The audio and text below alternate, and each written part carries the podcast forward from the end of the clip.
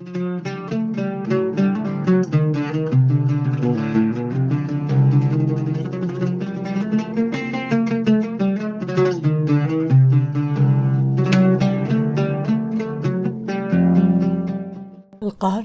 الظلم الكبت التهميش والإيذاء الجسدي كلها علامات وأشكال العنف الممارس على النساء اللي في الغالب كيختاروا الصمت على العنف اللفظي والنفسي بسبب الخوف من الفضيحة من الطلاق ولا حيت ما عندهم فين يمشيو. وواحد أخرات كيختاروا الهروب لين للمجهول الضحايا بالمئات والقصص مأساوية. بودكاست وحدة منا. غادي نحكي لكم قصصهم. أنا أمينة على إذاعتكم الجمعوية. سمع ليها طيلة شهر رمضان.